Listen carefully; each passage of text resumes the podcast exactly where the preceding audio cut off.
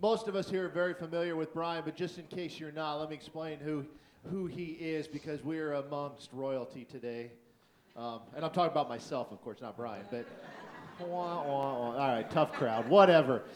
So Brian Young is with Creation Instruction Association. He's out of Juniata, Nebraska. I met him when I was on staff at the church out at Hastings. That's his home church, and uh, he travels all over the country teaching on creation science, the Bible, as well as many, many other things in, in, in the world of apologetics and, and just bringing the truth to light. And as many of you guys know, we live in a very dark world, and we need more people at the forefront. So Brian has been a good friend of mine for many years now. Uh, I feel privileged to just get to help him out what little bit that I do, and definitely when he is in the area, uh, I love to bring him in because, man, he always brings some good truth from the Word. So let's give him a big warm welcome, ladies and gentlemen, Brian Young. Thank you very much. Uh, it is great to be here as always, and I'll tell you what, in uh, not typical Chris fashion, he's being very humble. He helps out a lot, actually, not just a little. So, no. Anyway, we are going to uh, talk about the tabernacle this morning. This is uh, a message I really love talking about. Um, this morning, I know I, I, got to sit in a little bit on the Bible study and, and talking about the Rhema Word of God versus the Logos Word of God. And I, I really believe that this is a big part of leading people into the Rhema Word. To be able to understand, I mean, there's some Logos here, but to be able to understand, this is, uh, it, it's much more than a surface understanding of the tabernacle. I'll be honest, that when you know I was younger and I'd read through Exodus and really a lot of the Old Testament, it is tough. Uh, it, it's just like gristle, you know. Ah, I can't wait till I get to the New Testament, you know. But the older I've gotten, the more that uh, I've learned, and the more that I've just known to love Jesus, the more these things are. I'm finding out they're delicacies and I, I hope that that's going to happen with you a little bit here with the tabernacle because do you know that the tabernacle is discussed in over 50 chapters of Scripture? That's huge. There is nothing more uh, than, than really Jesus discussed in Scripture. And you know how you often hear, you know, if it's said once, it's important. If it's said twice, you better your ears better perk up, right? If it's in 50 chapters, then I think we ought to be studying this, don't you? Yeah, it is something that is very important because really it is all about Jesus. Matter of fact, it's kind of interesting. The Bible tells us in Hebrews chapter 8 here, in the New Testament, referring to this tabernacle, he says, There are priests who offer the gifts according to the law, who serve at a copy and shadow of the heavenly things, as Moses was divinely instructed when he was about to make the tabernacle. For he said, See that you make all things according to the pattern shown you on the mountain. In other words, when Moses was about to build this tabernacle, God is saying, See to it that you do exactly what I told you, because this is a copy, a shadow of what's in heaven. You know what amazes me today is that if, if we have a sermon on heaven, people are just like, oh, they love it. They, oh, you know, what's heaven going to be like? And, you know, all these great things. We're so excited to discuss what heaven and angels and all these things. But, hey, she want to talk about the tabernacle? Do we have to? You really want to know what heaven's like? It sounds to me like we ought to go to the copy and shadow of it. What the Word says about it. Not what our imagines, hopes, and dreams are about it, but what the Word says about it. And that is the message of the tabernacle. Now, I, I, think some of you have seen this because I think Pastor Chris has uh, talked about this in the past. Uh, Chuck has talked about it. This isn't something I've come up on my own, but it is a fascinating fact. Do you know that the Bible tells us when the Israelites camped around the tabernacle, it says this tribe is supposed to camp directly north.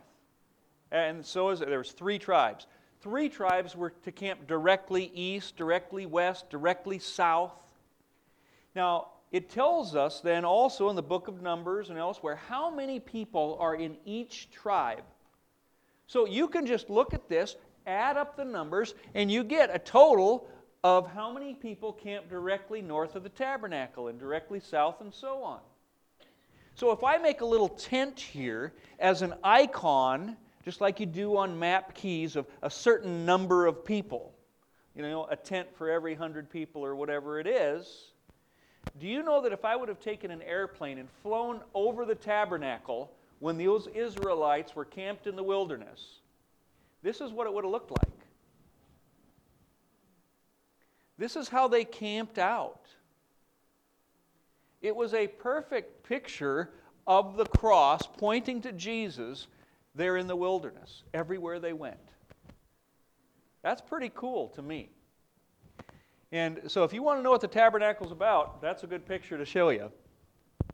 You see, what we're talking about here is eternal life. The, the tabernacle eh, is kind of synonymous, in a sense, with eternal life, which is synonymous with Jesus.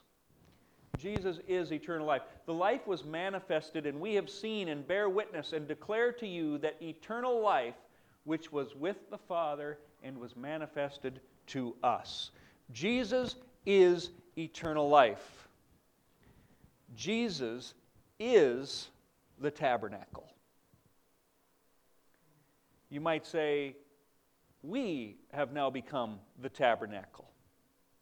That's what the Bible says. And that Spirit, Jesus, now live in us. We can talk more about that later, maybe. But we often think in the westernized church, we think the Old Testament is the law, the New Testament, that's the gospel. That's where we learn about Jesus. You want to know about Moses, the law, you read the Old Testament. Nothing could be further from the truth. You know, when Jesus was on the road to Emmaus, did he say, Well, let me tell you about what Mark and, Matthew are going to do? No. He reasoned with them from the law and the prophets. Because it's the law and the prophets that testify about Jesus. So if you've got the idea that the Old Testament is just about Moses and the law, you don't get the Old Testament because those are words that testify about Jesus. It's that simple. When Moses came down the, the mountain there, Mount Sinai, he didn't come down with only the Ten Commandments. But that's what everybody thinks because that's our culture.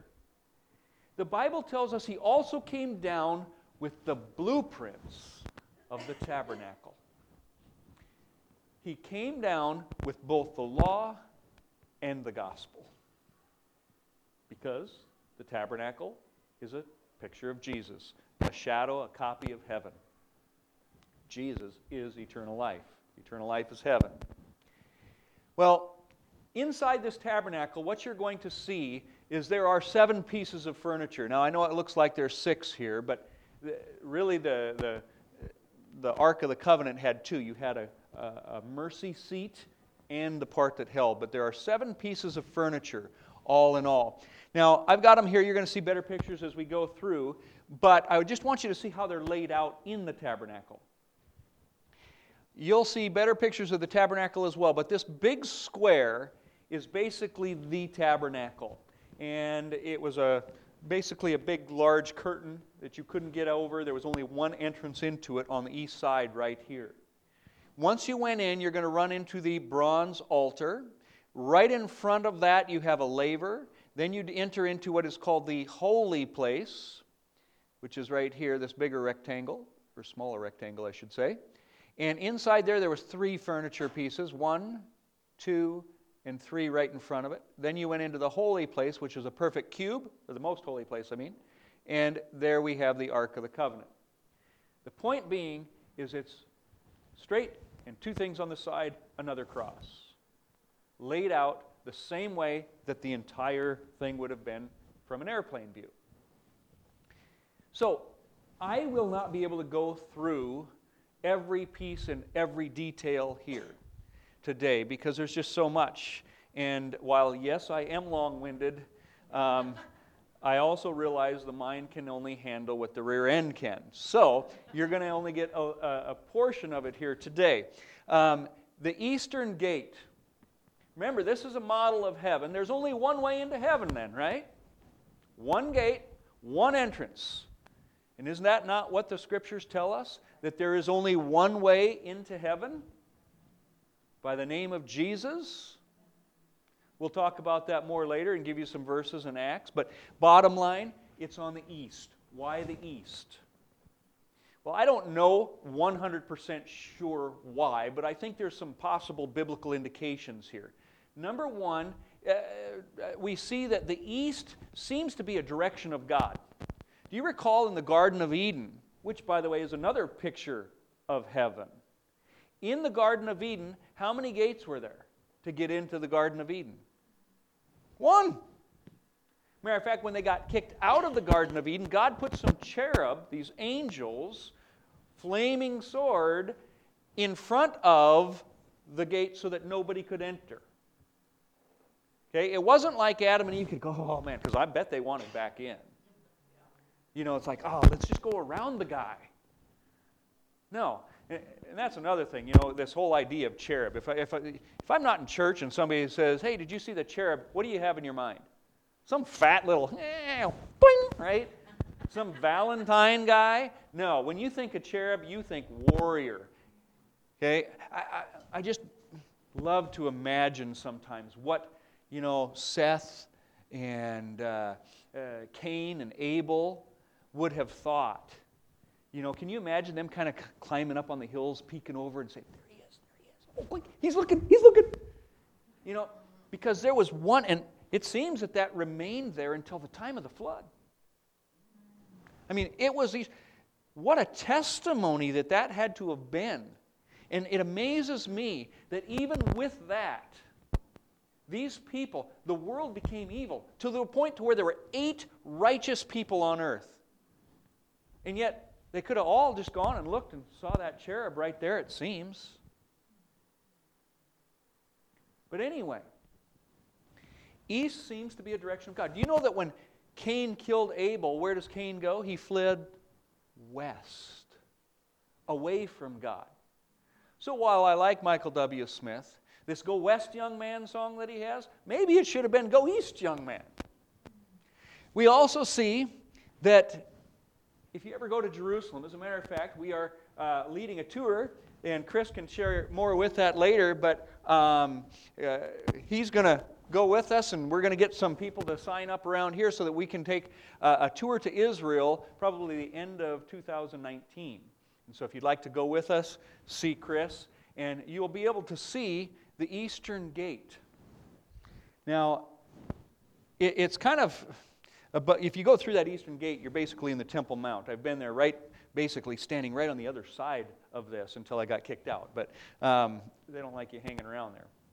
But um, you can see there's a cemetery right below this as well. One of the reasons that is, is because uh, they have planted a cemetery there to try and desecrate this area.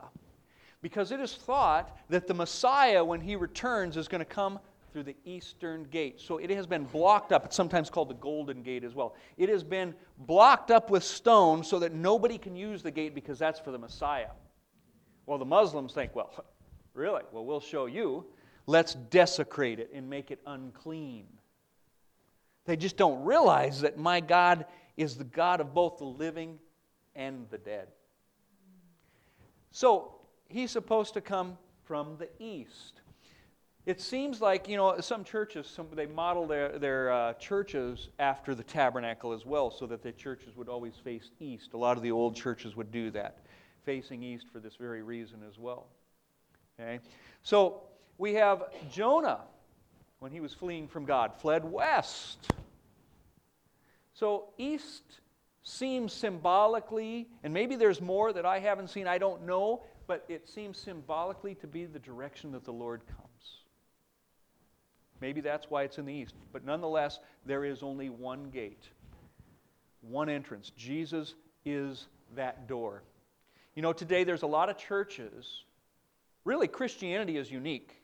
There is only one way to heaven, and that is through Jesus Christ. That's really the essence of Christianity. But even among Christianity, we do see in some cases that that has changed.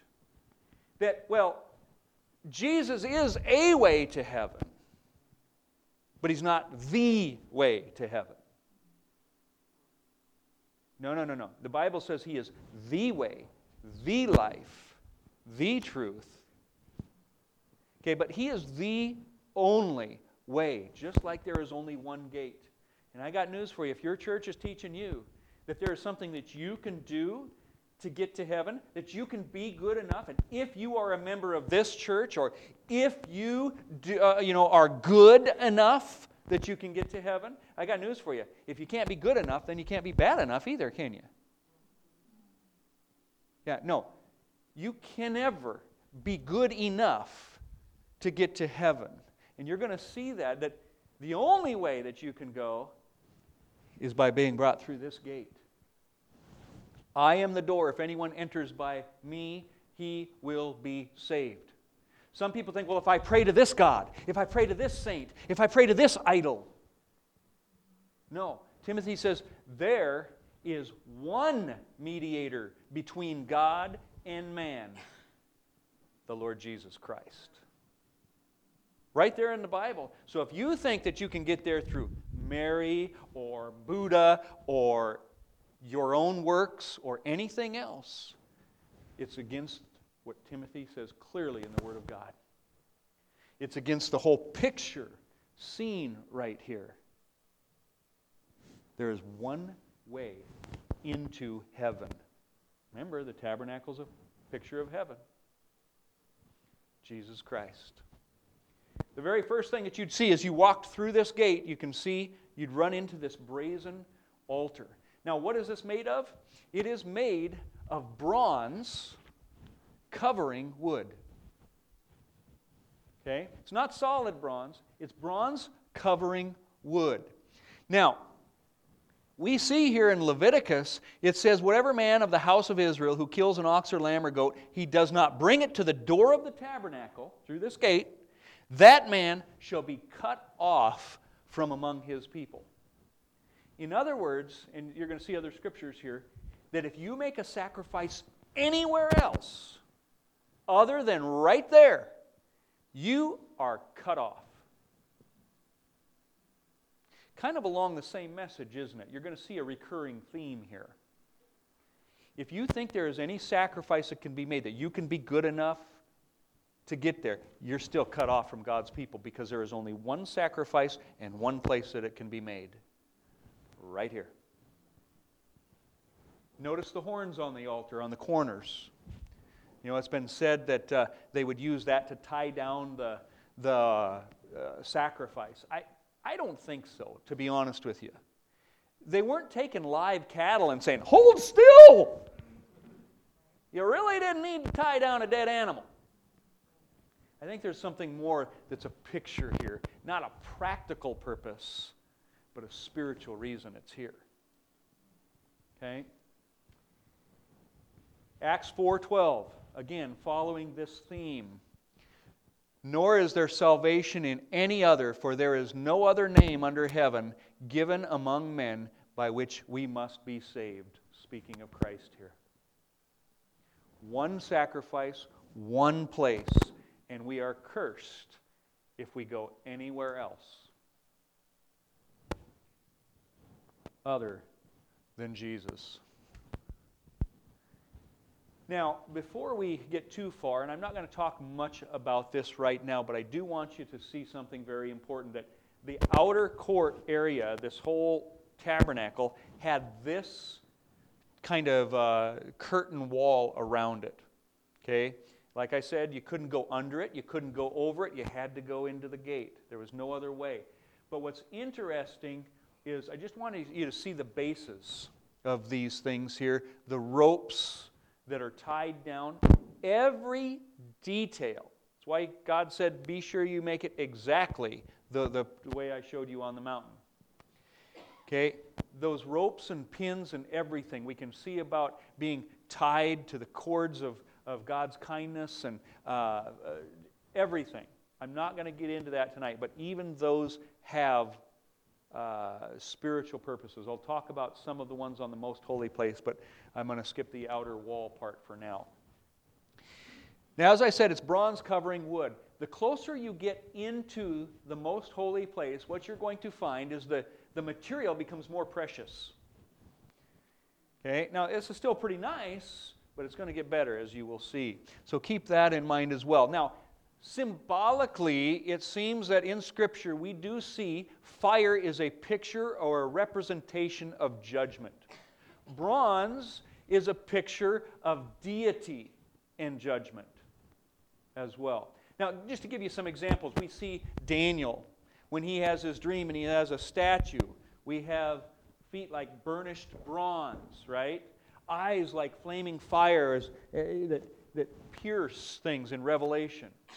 So there's, this is what I mean, like throughout Scripture, it seems like there are symbols that will uh, point to that type of thing. Wood is more of a, a, a humanity, while bronze, deity. So what we see is that if this is bronze covering wood, we have a deity and a humanity picture being shown here. Jesus, who is a picture of the sacrifice, the only sacrifice that can be made, Jesus was both full man and full God. That's what the Bible tells us in the New Testament, right? Full man, full God. Well, that bronze, the deity, protected the humanity of Christ. Though he was voluntarily gave his life on the cross, though he died, he rose again. Just like the Psalms tell us, it says, For you will not leave my soul in Sheol. And by the way, this is a messianic psalm. Nor will you allow your Holy One to see decay. This is something where you're building fires on every day. Why wouldn't that wood burn up? Why wouldn't it decay? Because that bronze deity protected it so that you could have it on fire and it never burned up. Oxygen couldn't get to it, none of that. So you have a deity protecting the humanity, just as God the Father raised God the Son. Now, I don't understand how all of that happens, you know, this whole difference of the Trinity. I just believe it because the Bible says it. I, I, I, can't wrap my mind around it. And as you've heard me say before, if you've heard me speak, I am so glad I don't know why or how God did everything He did, because if I could tell you, that would make me God. We have to resign to the fact that we are not God and we serve a God that is so big, so grand that we can't understand everything. Thank you, Jesus, that you are that big. I don't want to be able to understand everything because that makes God very small if I can. Bronze, as I said, also shows judgment. Here's a couple of other examples. I talked about Daniel, but Revelation these things says the Son of God, who has eyes like flames of fire and his feet like fine brass. When it's talking about the Lord returning and bringing judgment at this time, that's the picture you see of Christ. We see James 2:10, whoever shall keep the whole law and yet stumble at one point, he is guilty. This is why you can't be good enough to get to heaven, folks. Because no matter how good you think you are, if you stumble at one point, you're guilty, and if you're guilty, you know what you deserve? Judgment, wrath. Yeah. You know who deserves to be put on that altar? We do. We deserve it. Because you can never be good enough. You might think, oh, I'm a pretty good guy. Yeah, have you kept all those Ten Commandments perfectly? No, you haven't, have you? I'd love to talk more about that, but I'll run out of time if I do. You see, too many Christians, I believe, are satisfied being saved, but they're not sanctified. Hey, Jesus died for me. Great. Now let me go live my life, and they don't care. But see, I think Jesus wants so much more for you than your salvation. He wants you to be sanctified not just justified.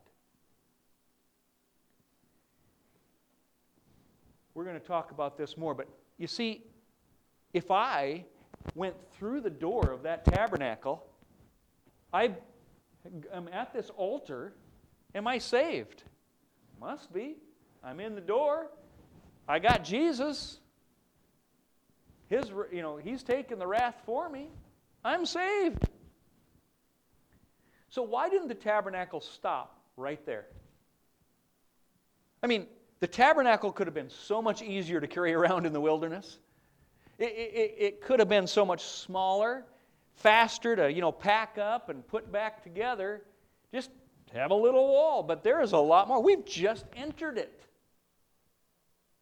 If that's all there was to Christianity, the tabernacle would have been a lot smaller.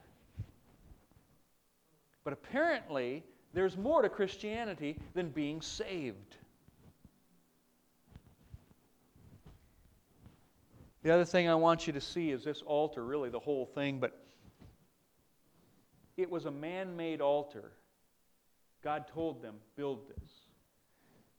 But it was God developed, it was His power that made it something. This is just a building that we're in. It's nothing, means nothing. But it's what God uses it for. His Spirit in His people that makes it something. Man could never judge sin. Now, don't get me wrong, I'm not saying this all. We can't judge. When I say man can't judge, what I mean is man can't justify. I'll explain that in a minute. Give you an example Aaron and Abihu. Okay, these guys are priests. Okay, Aaron's sons, uh, uh, Abihu, and uh, help me out here. I'm drawing a blank. Uh, is it Nathan? What is it? Okay. Ah. Anyway, Nadab and Abihu. Nadab and Abihu. Thank you. I just drew a blank there, but they were Aaron's sons. And they were in the line of the priesthood. And what they did is they took fire from the altar and they put it in these incense things. And God was so angry with them that he killed them. He destroyed them because they had sinned greatly. And I don't know about you, but I remember reading this story and I'm like, man, God, lighten up. God doesn't tolerate sin. And that's why when you can't be good enough, He's not going to lighten up on you either. There's going to be a cost of sin. What was so bad about what they did? They offered unauthorized fire. Man never, remember, fire is a representation of judgment. Where did the fire come from that burned up the sacrifices on the altar? They didn't have Bic lighters. You know, they weren't taking flint stones. Man, these things burn hard. Can't get this cow started. How did they light the fire? They didn't. Never did the fire in the tabernacle be lit by anybody but God. Leviticus says this Fire came out from before the Lord, consumed the burnt offerings and the fat on the altar. When all the people saw it, they shouted and fell on their faces. Even when Elijah made a, an offering, remember when God had been kicked out of Israel for the most part? There were all these prophets of Baal. Elijah goes up onto Mount Carmel. And these 450 prophets of Baal come and, and they call out to Baal all day long and, and nothing.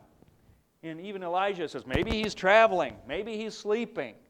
And then it comes to Elijah's turn to make this sacrifice because they made a deal. They said, Whoever is God, let's find out. You make your offering, I'll make mine. We'll find out who is God.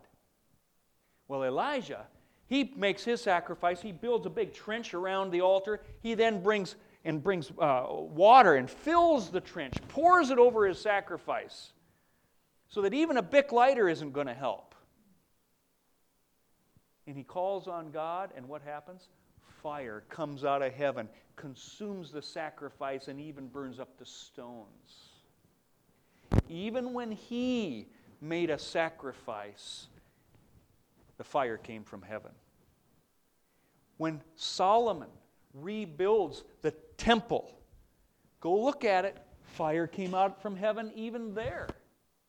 Never did judgment upon the sacrifice come from man. This is why, you know, uh, when the movie The Passion came out, uh, it was all this talk about, um, you know, who killed Jesus, the Romans or the Jews? Neither. Neither, really. Jesus says that he went as a, uh, voluntarily, he gave his life. They had no power over him. He voluntarily gave his life. Man didn't put judgment on Jesus, God did, which is why, as he hung on the cross, he says, My God, my God, why have you forsaken me? The judgment was the wrath of God.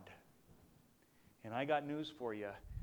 That's the wrath we would be under without Jesus. Call it propitiation. He took our punishment since we can't be good enough.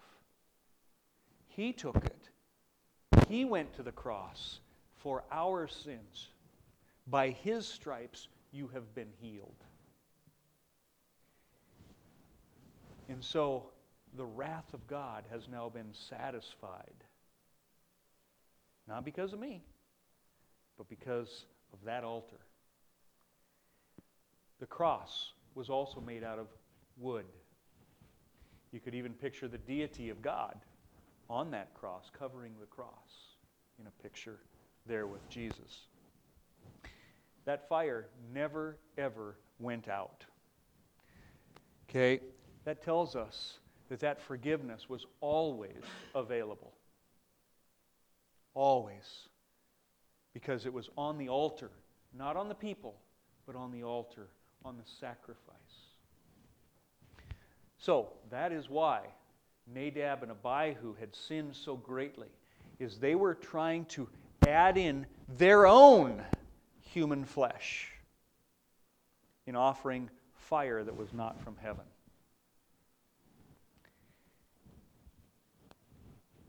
The cross, as I said, was also man made, but the judgment came from heaven. Some scripture verses here. Isaiah 53 says, He was oppressed, he was afflicted, yet he opened not his mouth. He was led as a lamb to the slaughter, as a sheep before its shears is. Would have had to suffer often since the foundation of the world, but now, once at the end of the ages, he has appeared to put away sin by the sacrifice of himself. He offered himself. That's the picture we're seeing. And as I said, you could be satisfied being saved, going no further. But I think there's much more to do. What about the horns before we leave this piece of furniture here?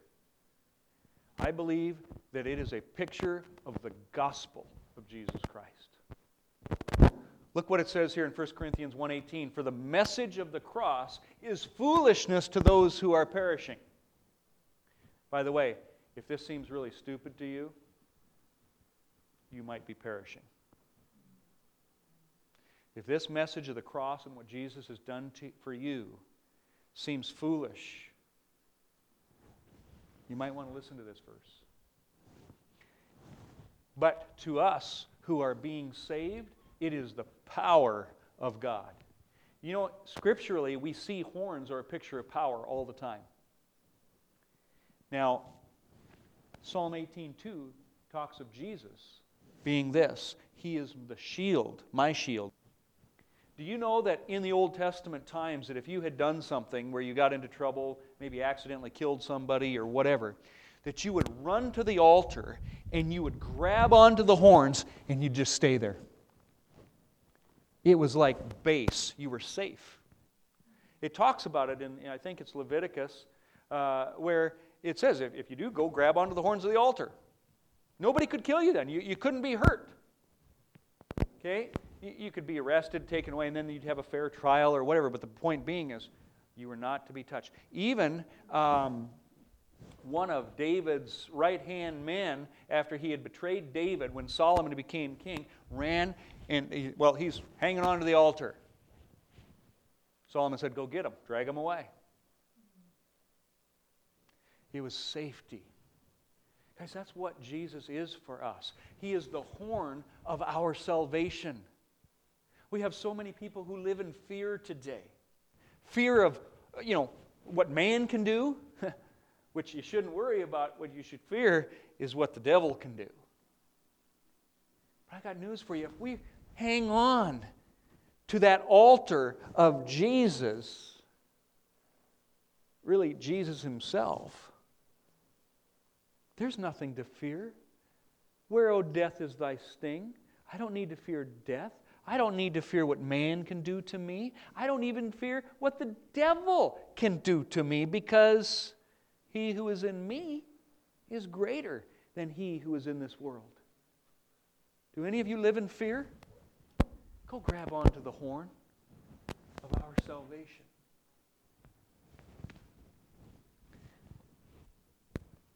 Jesus was sacrificed once. You see, this altar that we see in the Old Testament is a copy and shadow. It's not the real thing, it's a picture of the real thing. Which is why every day sacrifices were being burned on that altar three times a day. Now, in some cases, twice in others. Jesus says this in Hebrews 9:25, not that he should offer himself often as the high priest enters the most holy place every year with blood of another. We'll talk about that on the holy place, your most holy place. He then would have had to suffer often since the foundation of the world. But now, once at the end of the ages, he has appeared to put away sin by the sacrifice of himself. They had to do this daily on this one in the on the day of atonement they would make one major sacrifice the blood was taken into the, the um, most holy place every year he says you don't have to do that now jesus the fulfillment of this has come so he does it once and it's over okay that means your sins have been forgiven forever cast as far as the east is from the west does this mean that every week you have to go and somehow receive forgiveness of sins? From a pastor, a priest, going to communion, uh, being good, or whatever the case might be? No. All the sins you've ever done have been forgiven. All the sins you're doing, all the sins that you ever could do, have been paid for. And you now are a saint, not a sinner, in Christ Jesus. He says that. Oh, you're a saint that sins sometimes. You're a sheep that sometimes acts like a goat. But you're still a sheep. There was no chair. Absolutely no chair in the tabernacle because there was no rest for the priests. They had to do it day after day, which, by the way, Eli, who was a priest, is very interesting that he's sitting in a chair when he falls over backwards. I don't think he should have been sitting down. I think that's a picture as well. There was none. But Jesus, what does he do after he sacrifices himself? Hebrews 10 But this man, after he had offered one sacrifice for sins forever, sat down at the right hand of God. It's done, it is finished. Therefore, it was necessary that the copies of these things in heaven should not be purified with these, these earthly human animals, but the heavenly things, the things that these, the, the tabernacle pointed to, with, they should be purified with something better. And that was Jesus. Well, I can get this to change on me here. I need to do that. There we go. Do you know that if you would have been a Philistine, a Canaanite, or whoever walking through the desert and you saw these crazy Israelites, you know, all around, camped around their tabernacle, some people in it. It's kind of the same thing where you have atheists and non believers driving by the church here this morning and seeing all the cars parked out here going, oh, crazy Christians. What a waste of their time. You see, there it was drab on the outside. This whole thing, it just looked bleh, it had an outer covering of basically goat skin. There was nothing attractive about the tabernacle. Nothing. It was actually pretty bland. That is the way Jesus is to a non believer. He's unattractive. The scriptures say that. John, unless one is born again, he cannot see the kingdom of God. How about this? The natural man does not receive the things of the Spirit of God, for they are foolishness to him, nor can he know them because they are spiritually discerned. Unless you are born again, the Spirit doesn't live in you. You can't spiritually discern anything without the Spirit of God. If our gospel is veiled, it is veiled to those who are perishing. You don't get the gospel? Please repent of your sins, call on the name of Jesus, and you will be saved. It will no longer be foolishness, but first you need to repent of your sins. It says, Veiled to those who are perishing, whose minds the God of this age has blinded, who do not believe, lest the light of the gospel of the glory of Christ, who is the image of God, basically would be revealed. Do you know, to me, I, we have a creation ministry. I speak on creation. All it is so clear to me that God created this world. It is so clear to me from the scriptures it is so clear for me, even from science, that this earth is young and created by God. So clear. I, I don't know how anybody, everybody can't see it. But the God of this age has blinded so many people. And you know, I see that we can't talk common sense. We can't talk logic anymore. Because the God of this age has blinded us. And I don't blame people who disagree with me on my views of Scripture. Okay? I don't blame people because they don't believe in Jesus Christ. It's not their fault, really, because they're blind. They need to repent of their sins. When they repent, God opens their eyes, and then they can see how foolish they were. I can't make them see. I can't make them see at all. Only God. And that lies within the non believer. It's your choice. You choose this day whom you will follow. Do you want to know Jesus? Do you want to be able to see truth? Do you want to be able to see what all these crazy Christians are talking about? Repent of your sins. You'll see. Here's just a couple of verses for this wall. I will fasten him as a peg in a secure place. I drew them with gentle cords, with bands of love, things like that. Love and nails and things like that. It's tied to the gospel uh, in a number of different verses. But anyway, just to give you a picture, then, again, just to kind of remind you, we go through the door here Jesus Christ, I am the way. You accept that sacrifice of Jesus Christ. Okay? The next thing you do is you go in to this bronze laver. Not bronze covering wood, but solid bronze.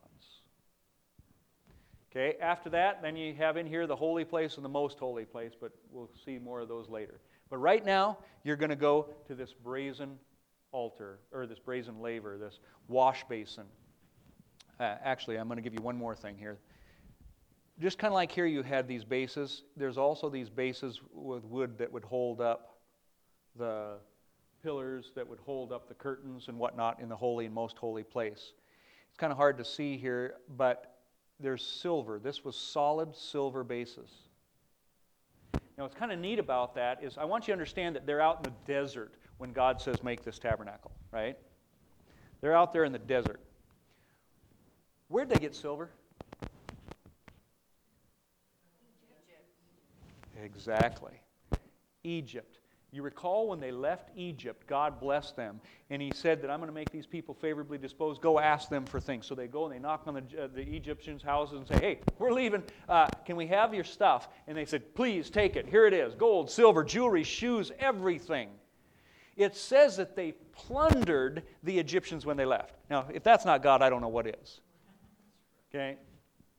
And so you would think these Israelites are like, wow, this is awesome, you know, until they had to carry it all. But anyway, they go out into the desert with all of this stuff. And then when they get out to the desert, God says, uh, by the way, I'd like that back. We'll talk more about this, but I want you to understand something. God blesses us. And I think He expects us to say, I'd like that back to be used for the kingdom of God. Like I said, we'll talk more about it in a minute, but what I want to point out here is this. You know, the Bible tells us how many people left Egypt.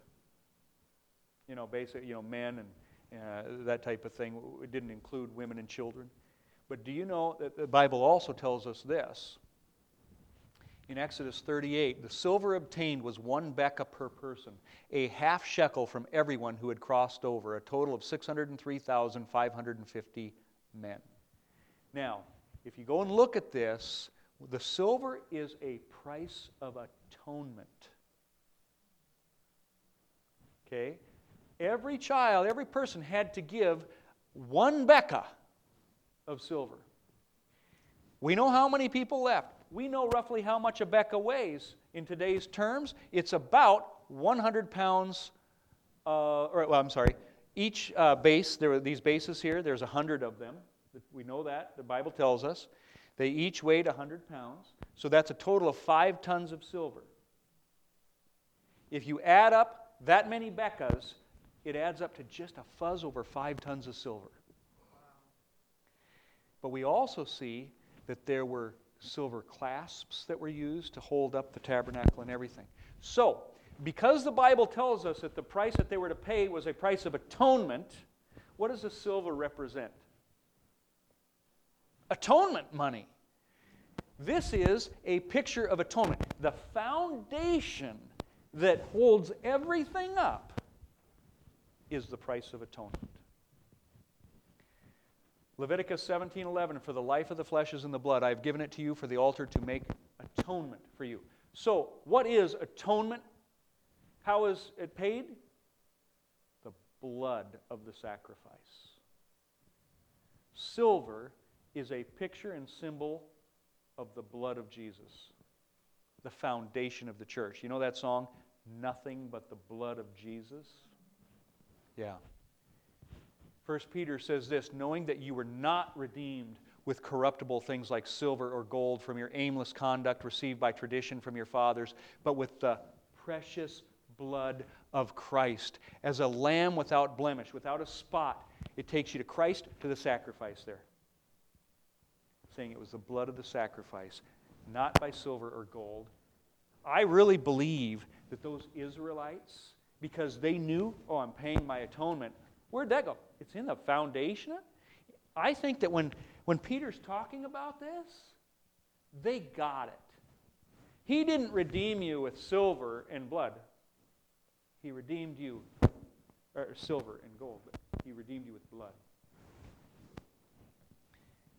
Without the shedding of blood, there is no remission of sins. Hebrews 9:22. Without the shedding of blood, there is no forgiveness of sins. And then here, uh, Acts 20, uh, that he, Jesus, shepherded the church, which he purchased, not with silver or gold, but with his blood.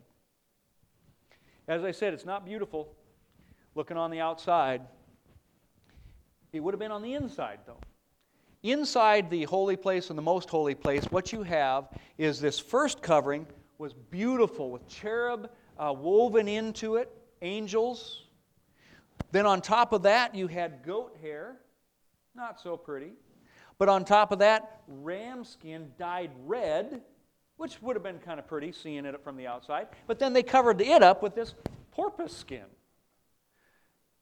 Now, four different layers covering it. All four are pictures of Christ and his cover, I think. First of all, cherub are always with God's presence in Scripture. We'll talk more about that. Goat hair, sacrificial animal. Ram, sacrificial animal. Porpoise skin. Well, a couple of things here. Number one, it may have served a practical purpose as well, from sand and rain and whatever. However, it's God. I think he could have put it with, you know, paper and it would have been fine. But anyway, we'll look at that here a little bit. Ezekiel 10 is just one of many examples where we see above the head of the cherubim there appeared something like a sapphire of stone, basically God's throne. Every time you see God's throne, you will see the cherub. Remember in the Garden of Eden?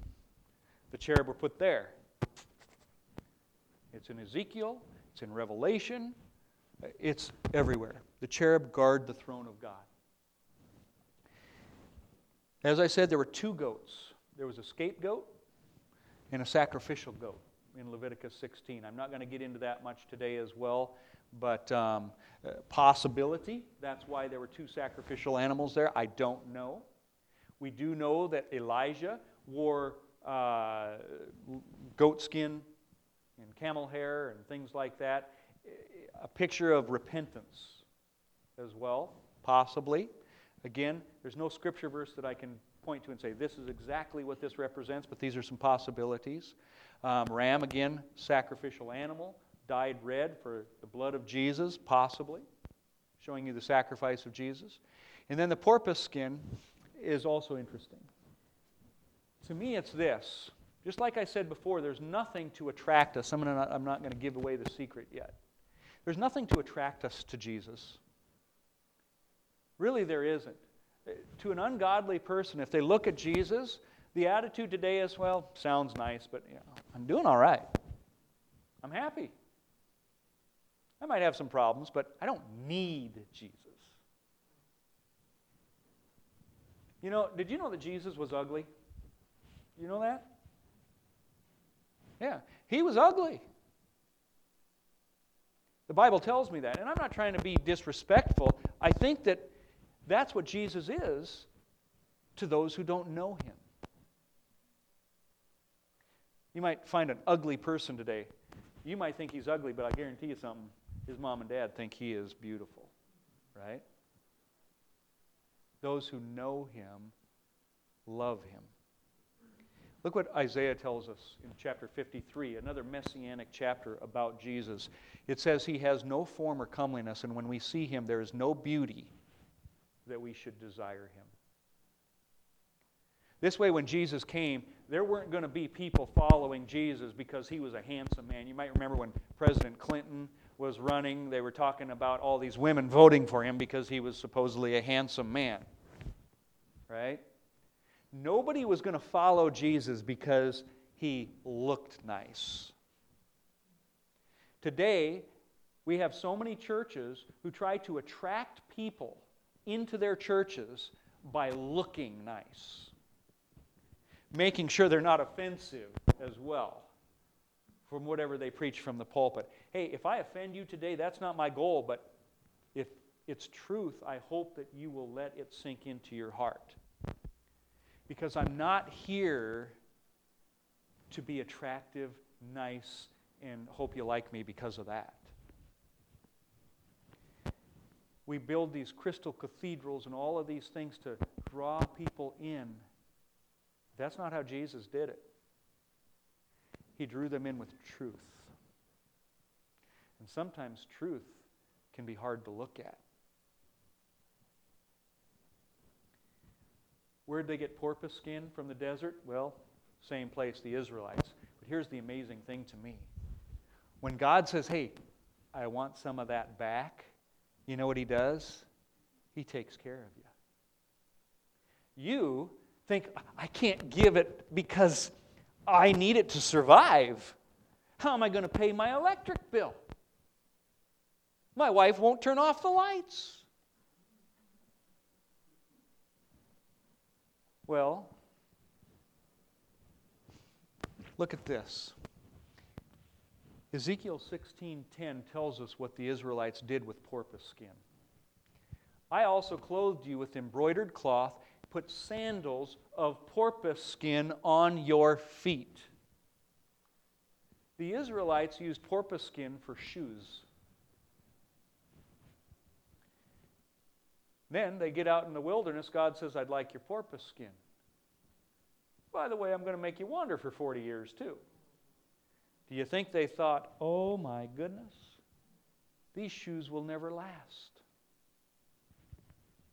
Yet, if you read in Deuteronomy chapter 29, you know what it says? I thought I had it up there, but maybe it's, uh, I don't know what verse it is, but it says this Their shoes never wore out, nor did their ankles swell for 40 years says it right there in Scripture. When God asks us for something, He's not going to leave you unattended. He will take care of you. And that's exactly what he did with those Israelites. And by the way, those Israelites, they gave joyfully. They weren't like, Really, God? Really? Like often we might do today. No, they said, Here it is. Okay. Thank you, God, for delivering me. They were so thrilled to see what God had done for them. Yes, for a short time. I mean, you're going to see they fall away pretty quickly, but they gave joyfully. Isn't that the attitude we should have? Not because, oh man, I don't want to, okay, because I have to. It should be, God, you died for me. You, you've done everything for me. You can have everything. That should be our attitude. Well, this laver, the priests had to wash their hands and feet with it. After you had that sacrifice, you went to the brazen laver to wash your hands and your feet before you went in. It says that here in uh, Exodus 30. Why? Well, I think it's a picture of this that it's our flesh and it's a picture of a clean walk. What was this brazen laver made out of? Exodus 38 tells us the mirrors of the women. says it right there. God said to the women, Give me your mirrors. Stop looking at yourself so much and put your eyes on me. It's a picture of vanity, I believe. It's a picture of the flesh. We can get so vain sometimes and spend so much money on our fashion, our looks, our hair, whatever, and yet there are people that could be starving over, you know, other places, right? Maybe right next door. Who knows? But the bottom line is he's saying, I want your flesh. And then the water, the Jews always picture water as, as the Word of God. They've always done it into the Talmud because of the Word. It's very similar to Torah and whatnot. And so they would wash their hands and feet. It's the Word, God, that does the washing. You can't even do that. You struggle with sin in your life? I do. Do you? Then let God wash you. You can't do it, but you can do all things through Christ, the Word of God. I'd love to talk more about that, but I got to keep moving here. The other thing is, is remember Peter? Jesus was going to wash Peter's feet, and Peter says, No, Lord, I should be washing yours. And the Lord looks at him and he says, Peter, he says, If I do not wash you, you have no part with me. Simon Peter said, Well, Lord, not my feet only, but also my hands and my head. And then God says, A person who has had a bath only needs to wash his feet. Uh, uh, a person who has bathed needs only to wash his feet, but he is completely clean. But not all of you, basically, speaking of Judas. I think the picture is this a person who has had a bath, a person who has already been in the kingdom of God. You're already in the door You've already had the sacrifice. You're already there, but you still need to wash your hands and feet. He says feet here. Why? Because it's with our feet that we walk after God, it's with our hands that we serve Him. I think this is a picture of our daily walk with God. And we let the Word, kind of as you were saying in Bible study, it, we live it. It's not something we add to our life, but how do we meditate on the law all day long? You die. And you let Christ live in you and through you. In everything you do. If I'm watching a TV show, Christ is there with me in my thoughts, analyzing it. If I go to the grocery store and buy, I can sing songs and praise Him while I'm buying my groceries. God becomes a part of it, every part of our life. But anyway, as I said, it was bronze. We started out with bronze being covering wood, then solid bronze. Now we're going to go into the holy place, and guess what? We see gold covering wood. And then it's going to be solid gold. The closer you get into this most holy place, the more precious and beautiful things become. That's the way it is in our Christian walk, folks. Are you content hanging out here in this outer court? Hey, I'm saved. I believe in Jesus. Good. I'm glad you're saved. But would you like the joy of Christianity? You're going to need to go a little further.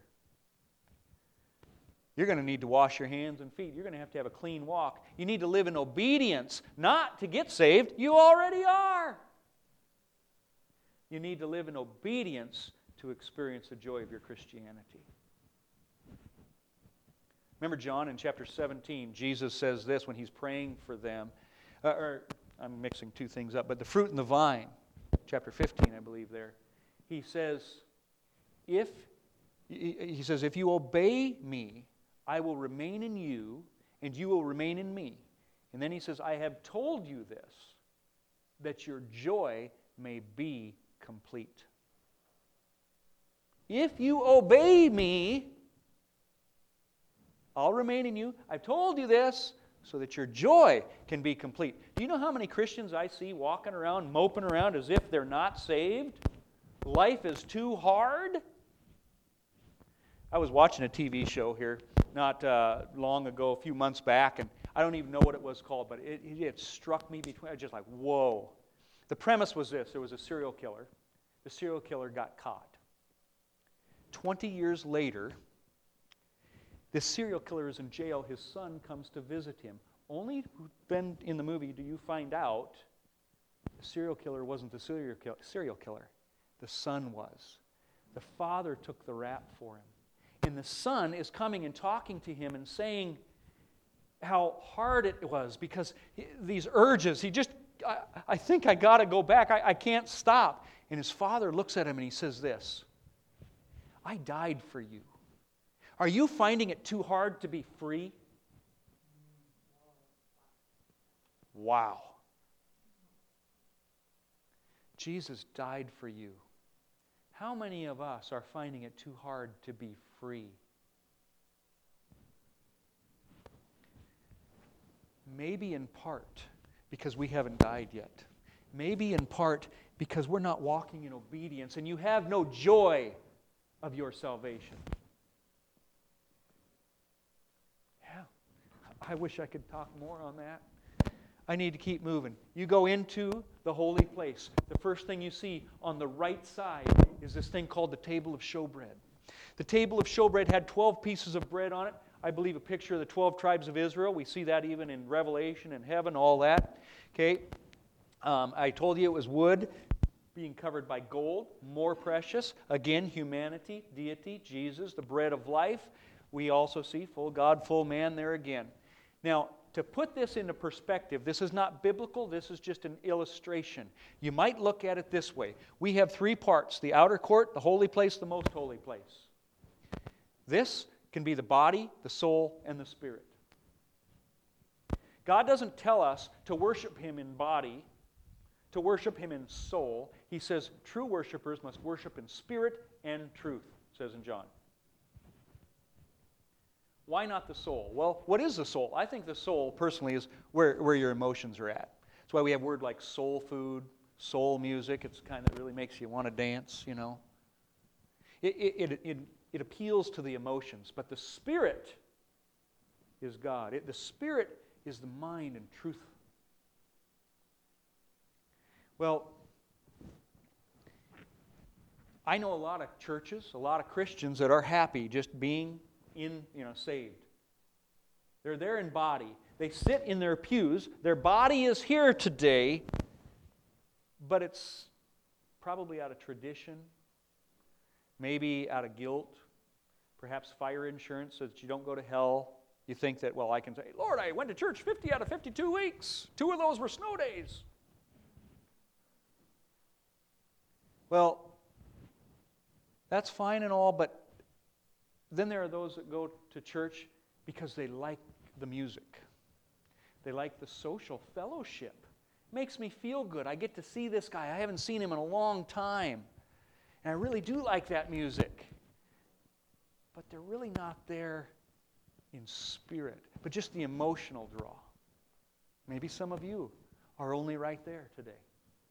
And then there's the spirit, where true worshipers must worship in spirit and truth. Because you are here today because you want to worship, praise, and get to know the creator of this world, the Savior of all mankind, if they are willing. That you want to be there with Him in His presence. You might look at it a kitchen, a living room, or a bedroom as well. Kitchen is nice, living room is better, but there's no place like the bedroom, especially after a long day. Where do you want to be? Well, we know here, let's see what's more in here. That table of showbread is a picture of communion, folks. Communion with God.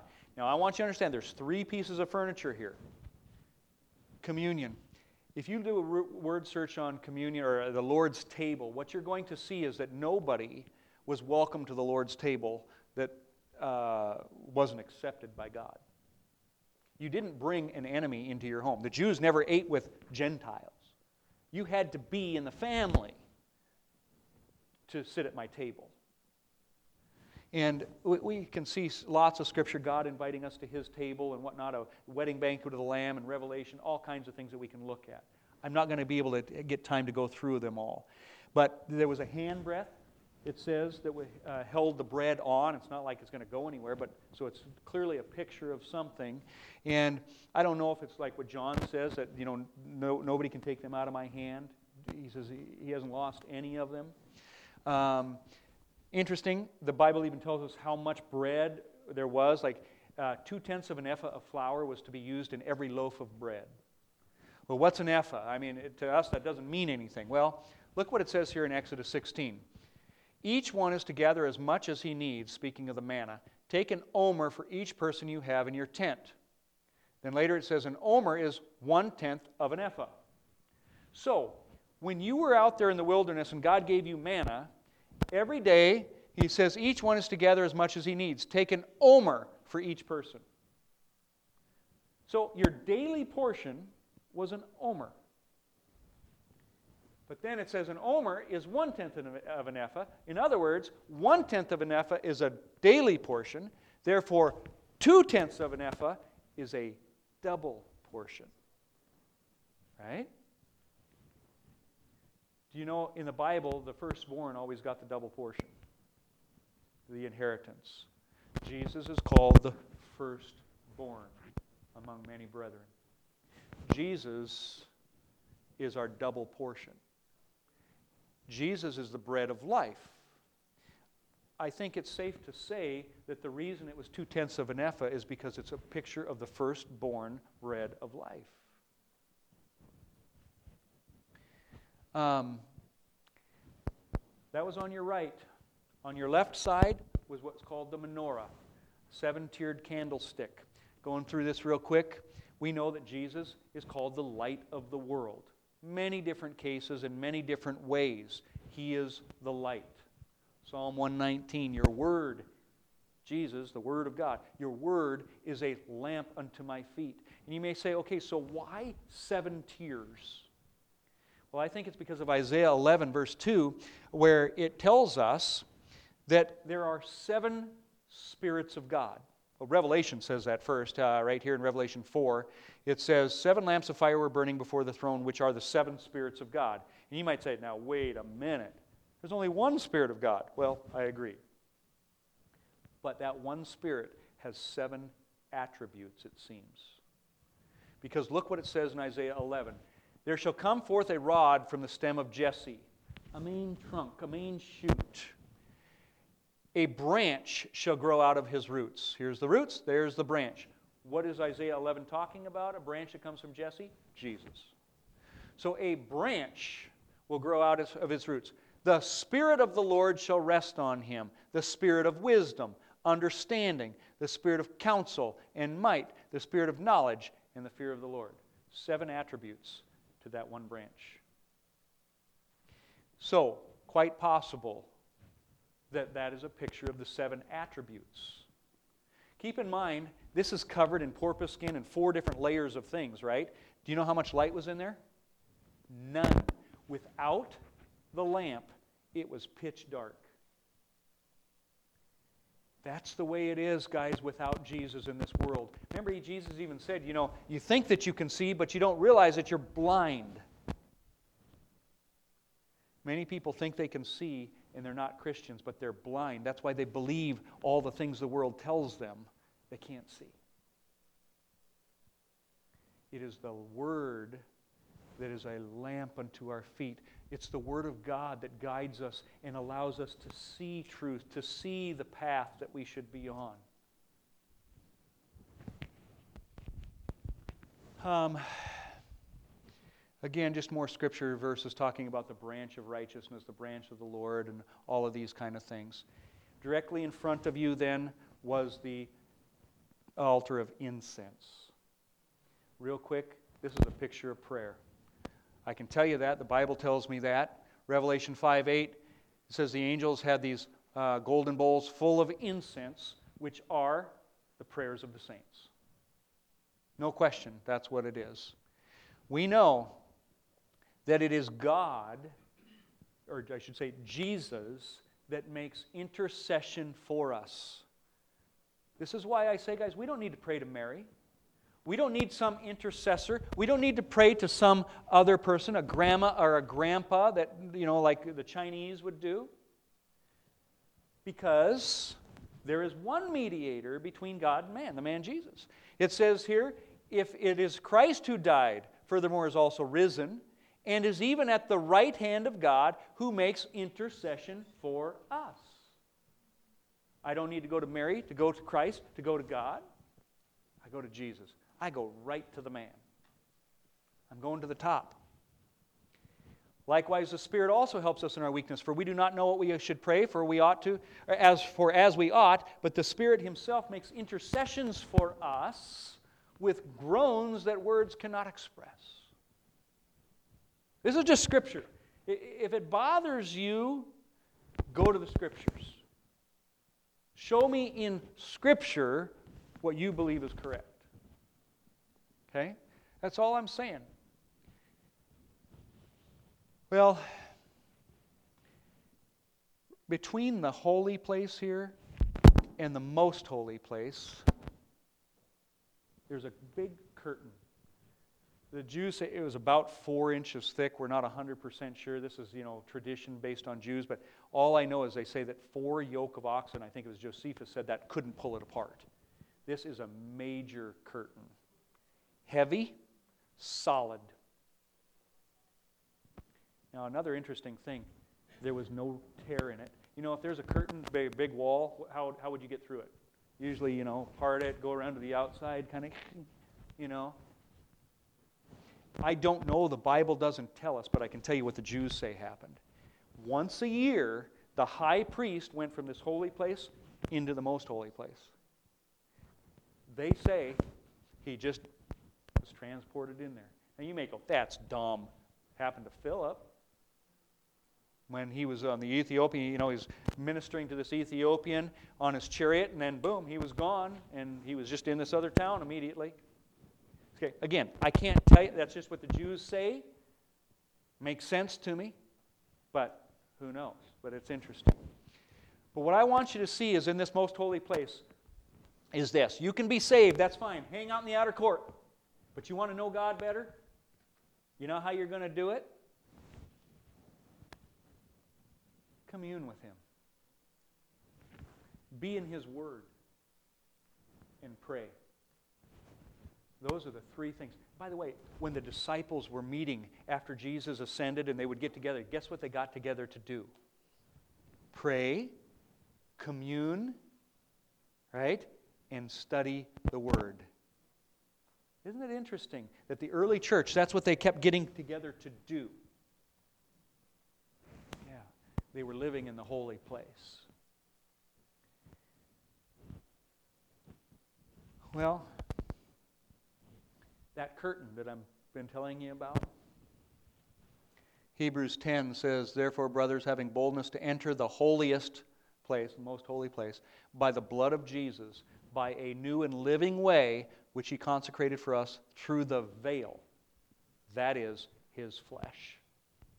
You entered the most holy place by going through the veil, and it says that is his flesh. You wonder why the body of Christ was broken on that cross for you? He says that veil was the body, the flesh of Jesus. Okay? Now, we're now seated in the heavenly places already. Ephesians tells us that. Um, we're already there because God has given us access into the most holy place. Do you know in the old days, I got about five minutes here. I, I, should be stopping now, but if you don't mind, if somebody has to go, I won't be offended if you need to get out, but I've got about five minutes to close this out. In the old days, in the Old Testament, if you did some murder or something and you were just, oh, I feel so bad, and you went and the priests uh, offered a sacrifice for you and it was accepted, and you, oh, you're forgiven. And you were so thankful that you ran in and you went into this most holy place and you grabbed onto the Ark of the Covenant. You know what would have happened to you? Dead. When Jesus died, he opened up that most holy place so that now you can enter and not die. Why can you enter? Because you are now pure. You see, the reason you would die is because something unholy cannot be in the presence of holiness. The holiness just, it's not like God is mean, it's just, it's, it's oil and water. They don't mix. Holiness can't be around unholiness.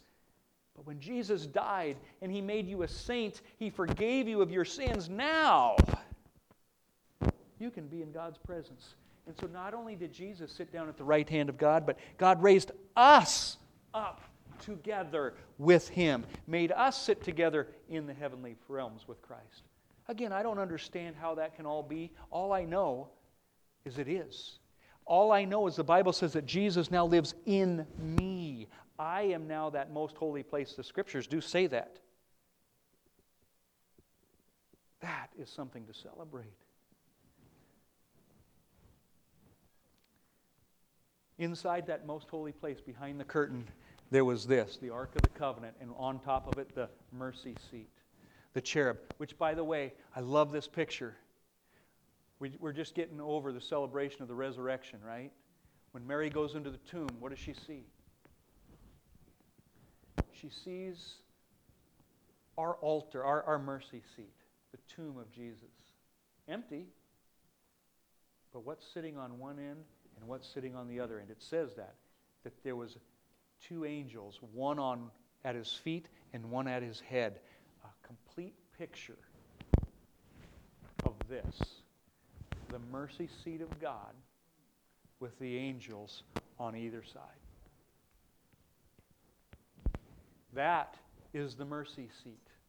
Once a year, on the Day of Atonement, the priest would bring in and they'd put blood on this altar. Okay, I, I, I, could talk more about things, but for now, I think you get the picture. The cherub, always around the throne of God, they are also in the most holy place there as well. We've kind of talked about that, so I won't get into it more outside of the fact what's inside the Ark of the Covenant. Three things. I think the Father, the Son, and the Holy Spirit. What we see is this God the Father, the Ten Commandments. They were stored in there. Aaron's son, or Aaron's rod that had budded into almonds, the Spirit. And then the gold jar of manna, Jesus. Jesus even said in John 6, I am the bread that came down from heaven. Your forefathers ate the man in the desert, and yet they died. Okay? So that is a picture of what we see here in the tabernacle. One more time, you go through the gates of Jesus, the sacrifice he made for you on the cross. You're saved. But are you content with that? I hope not.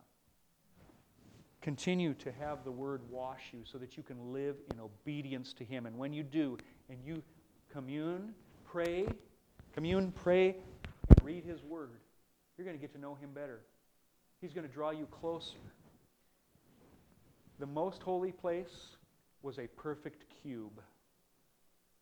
Read the book of Revelation. The New Jerusalem that comes out of heaven is a perfect cube. I think in some ways we are there already, as Ephesians tells us. So we have now, we are seated with Christ in the heavenly realms. But I don't think we will fully experience and understand this most holy place until He comes back to take us with Him again. And that perfect cube in Revelation comes down. And that we uh, will be at His feet, the throne of God, in a, in a much like it was in the Garden of Eden, where we will walk with Him that way. And so I look forward to that. Just like in Passover, as you'll see if you come here to, uh, tomorrow night, you'll see that Passover isn't completely finished yet. There's more to it. Tabernacle, it's not completely finished yet. There's still more to look forward to, more to celebrate.